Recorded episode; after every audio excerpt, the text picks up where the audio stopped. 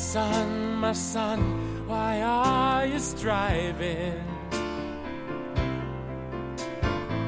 You can't add one thing to what's been done for you.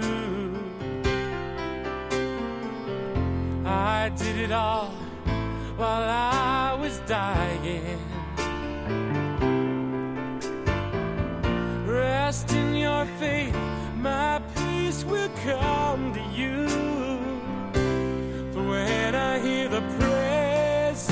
Start, oh, I wanna rain upon you blessings that will fill your heart.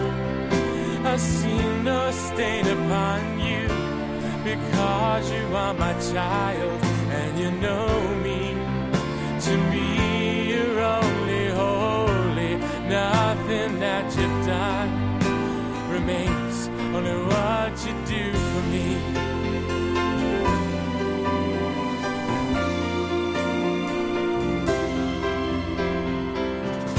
My child, my child. Hi, this is Brent White, and this is podcast episode number 32. And you are listening to the late great Keith Green and his brilliant, beautiful, theologically rich song, When I Hear the Praises Start. I was born in 1970, and I had two older sisters who listened to a top 40 radio station in Atlanta called WZGC Z93.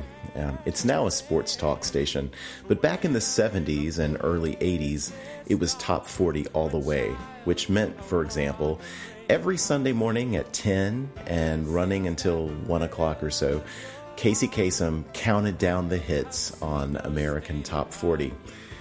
We went to church on most Sundays. We were not the most faithful churchgoers growing up, but when we did go to church, which was most of the time, if we timed it right, we would be driving home from the Morrison's cafeteria at just around the time Casey was nearing the number one song in the nation. What fun! This was a magical part of my childhood. Anyway, what does all this have to do with Keith Green? Only this. Keith Green was so talented and such a good singer and songwriter. There's no reason he wouldn't have blended right in on the radio with so many other singer songwriters of the 70s, especially the piano based guys that were popular at the time, like Elton John and Billy Joel. But back then, there were plenty of other singer songwriters of that same mold. Leo Sayer, for example. When I Need You, what a perfect ballad. Or how about Rupert Holmes, Escape, the Pina Colada song. Or Andrew Gold, whose song Thank You for Being a Friend later became the theme song of the TV show Golden Girls. He also had that depressing hit song Lonely Boy with an unforgettable piano riff that reminds me of Keith Green. My point is, by rights, the world shoulda, woulda, coulda heard Keith Green on the radio back in the 70s. He was more than good enough. And the world probably would have heard Keith Green if Jesus hadn't intervened first.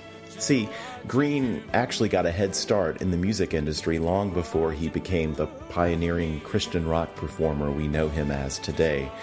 He got a record deal with Decca Records when he was, I'm not making this up, 12 years old. They were trying to fashion him into a teen idol. In fact, I'll put a link in the show notes to a YouTube video of the 12 year old Keith Green on the game show I've Got a Secret in 1965. It's unbelievable. He performs one of his teeny bopper songs.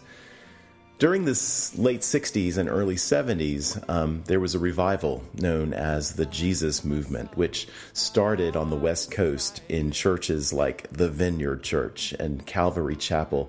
And Keith Green, like many other hippies at the time, found Jesus. He got a record deal around 1977 with a Christian label called Sparrow. And this song, When I Hear the Praises Start, comes from his debut album, For Him Who Has Ears to Hear. And this album is so good. In 1979, no less a luminary than future Nobel laureate Bob Dylan named this album as his all time favorite. And during Dylan's own gospel period, he befriended Green and played harmonica on the song I Pledge My Head to Heaven. So, why am I playing this song now? Well, first of all, it moves me deeply.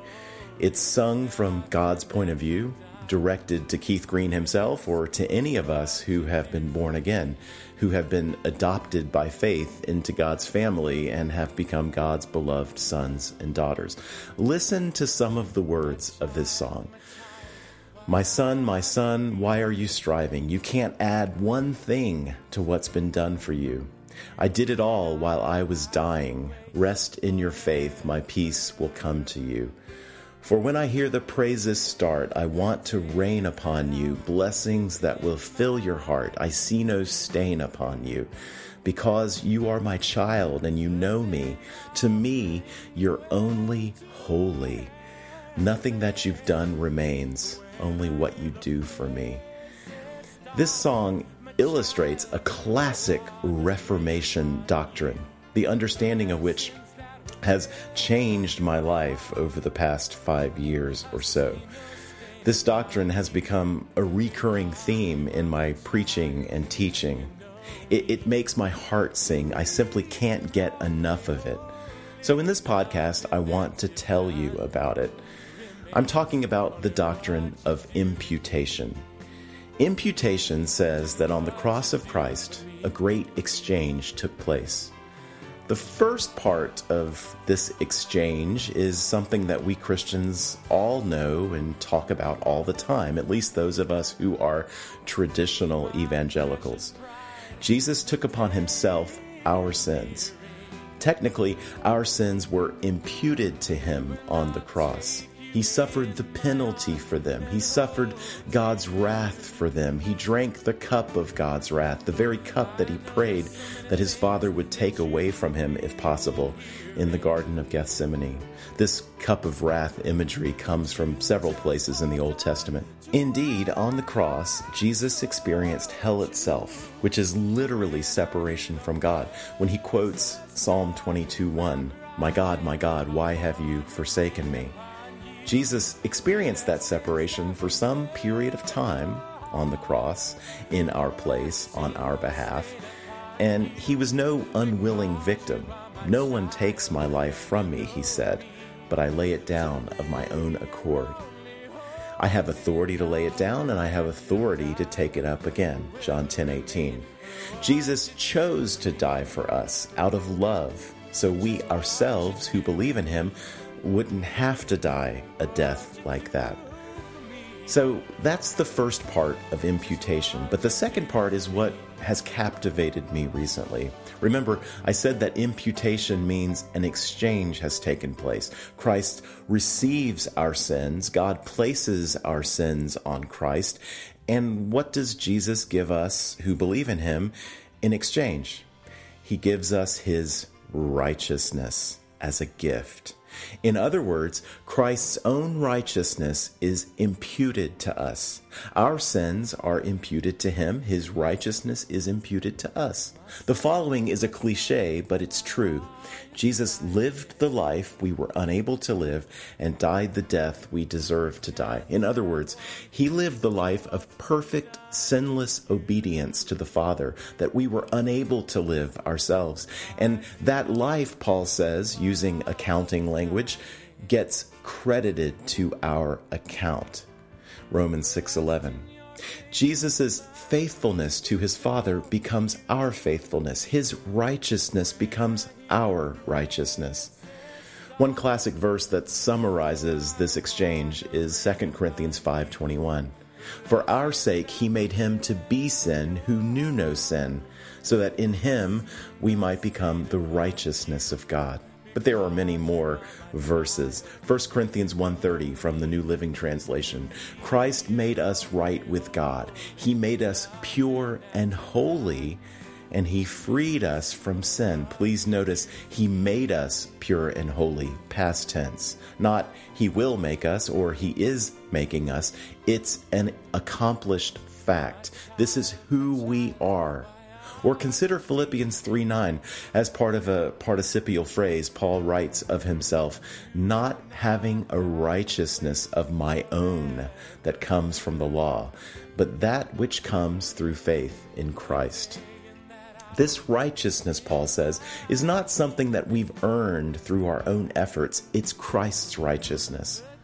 One of the most breathtaking scriptures that speaks to the reality of this second part of the imputation exchange is found in Ephesians 2 6. I'll read verses 4 through 7 so you can get the, get the complete sentence.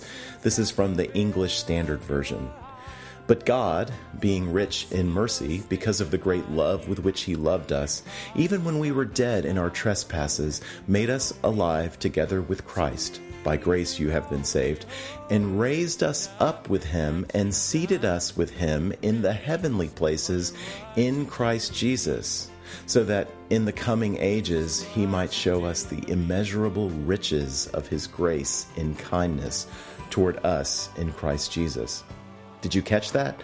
If we are in Christ, God has raised us up with Him and seated us with Him in the heavenly places. Past tense, please notice. This is a reality that has already happened somehow, even though you and I are walking around here on earth, just the ordinary, average, sinful people that we are, a deeper spiritual transformation has already taken place. We are already at this moment in a spiritual way that we can scarcely comprehend, seated next to God in the heavenly places alongside God's Son, Jesus. How on earth do we qualify for such an exalted position? Only in the fact that Christ has already made us perfectly holy, perfectly righteous. This righteousness is a gift from God, to be sure. Uh, the reformers spoke of it as an alien righteousness. But like any true gift, it really does belong to us. As the song says, to me, that is from God's point of view, to me, you're only holy. You can't add one thing to what's been done for you. Christ did it all when he was dying.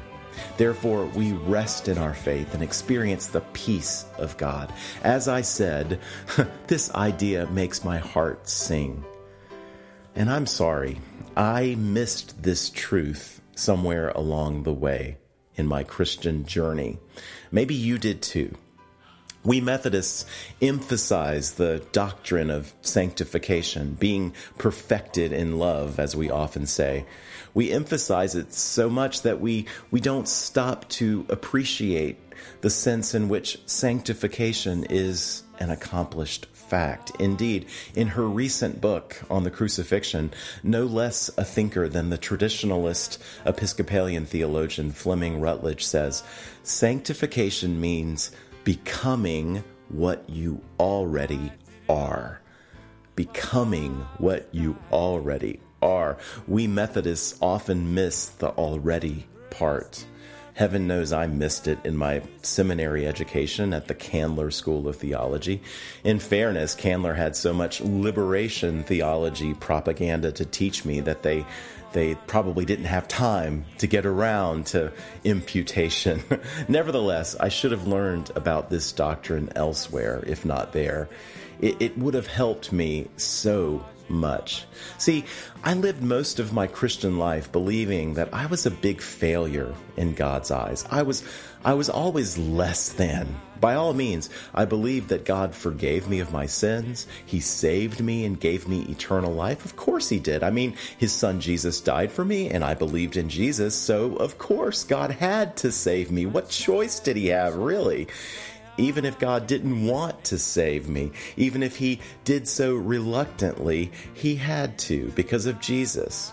I mean, I realize it sounds awful to say it out loud. My point is, I mostly had this sinking feeling that I was a big disappointment to my Heavenly Father. I never measured up. I always let Him down. So, no wonder I wasn't getting ahead in life the way I wanted to. No wonder I never felt as if God were blessing me. No wonder I, I, had a hard time rejoicing in the Lord always. No wonder my career as a Methodist minister wasn't working out the way I hoped it would. Why would God go out of his way to bless me, to prosper me, to show me his favor? Those gifts were for other, more saintly, more sanctified Christians than I am, not for someone like me. The way I thought about myself, the way I talked about myself, the way I cursed myself, it was inexcusable. Love your neighbor as you love yourself, Jesus said. Okay, but if I directed the same abusive language toward my neighbor that I so often directed toward myself, I would at least know that I was sinning and I would know that I needed to repent. But I could think and say horrible things about myself, the sinfulness of which would never register with me.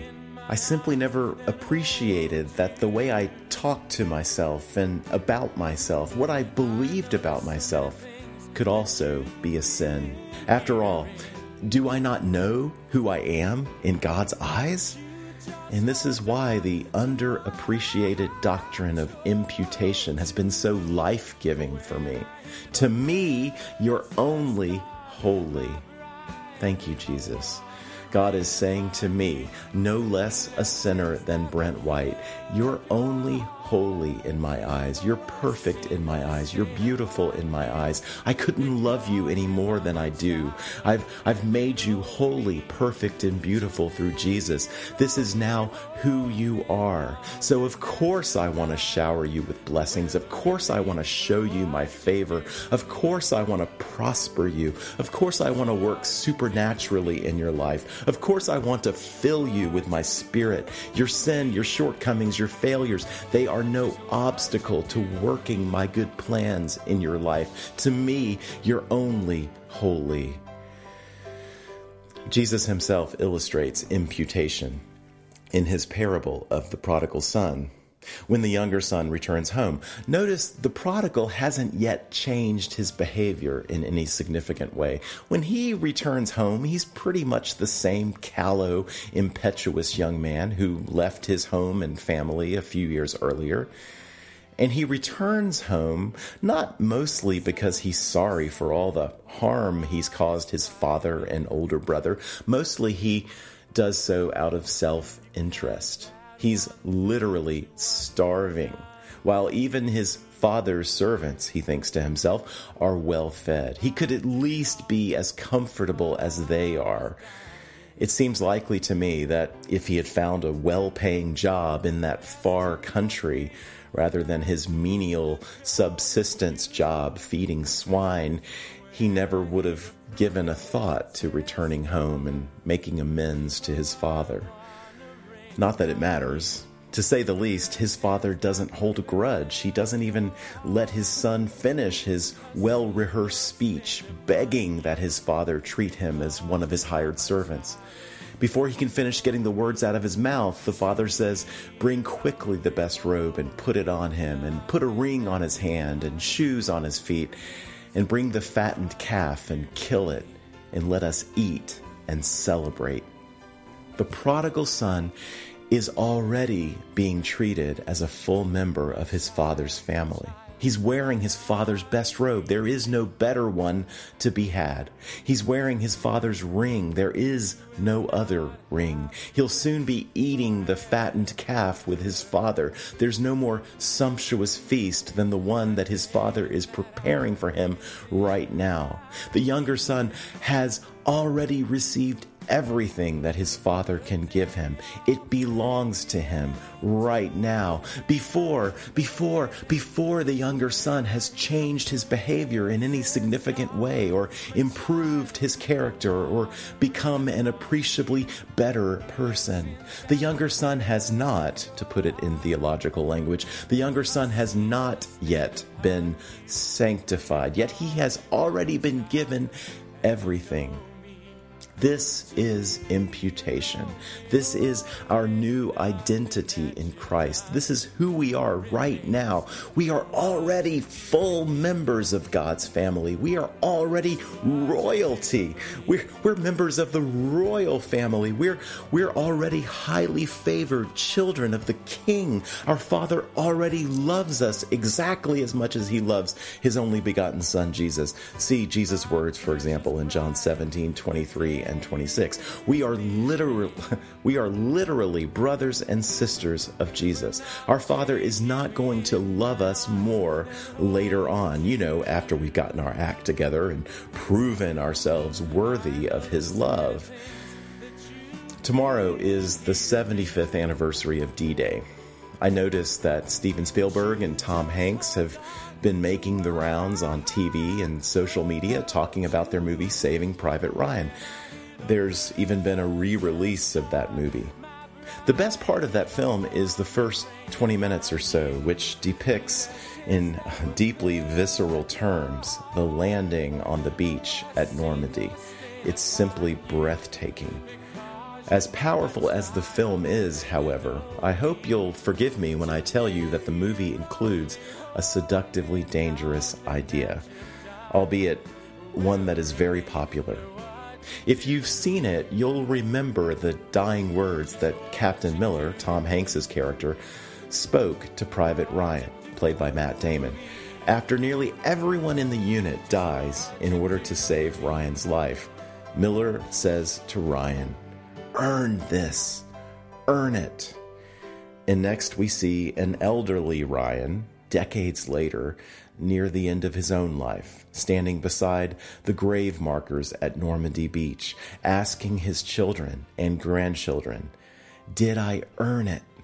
In other words, did he live a life worthy of the sacrifices that Miller and his fellow soldiers made for him so long ago? Did he deserve the life that their deaths made possible for him?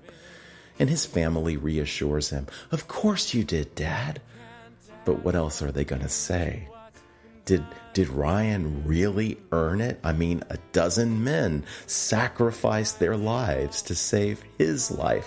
What could he possibly do to earn that? What a what a cruel thing for Captain Miller to tell him with his dying breath. What an impossible burden to have to live up to. What guilt to have to live with for your entire life. This is absolutely opposite of the gospel message.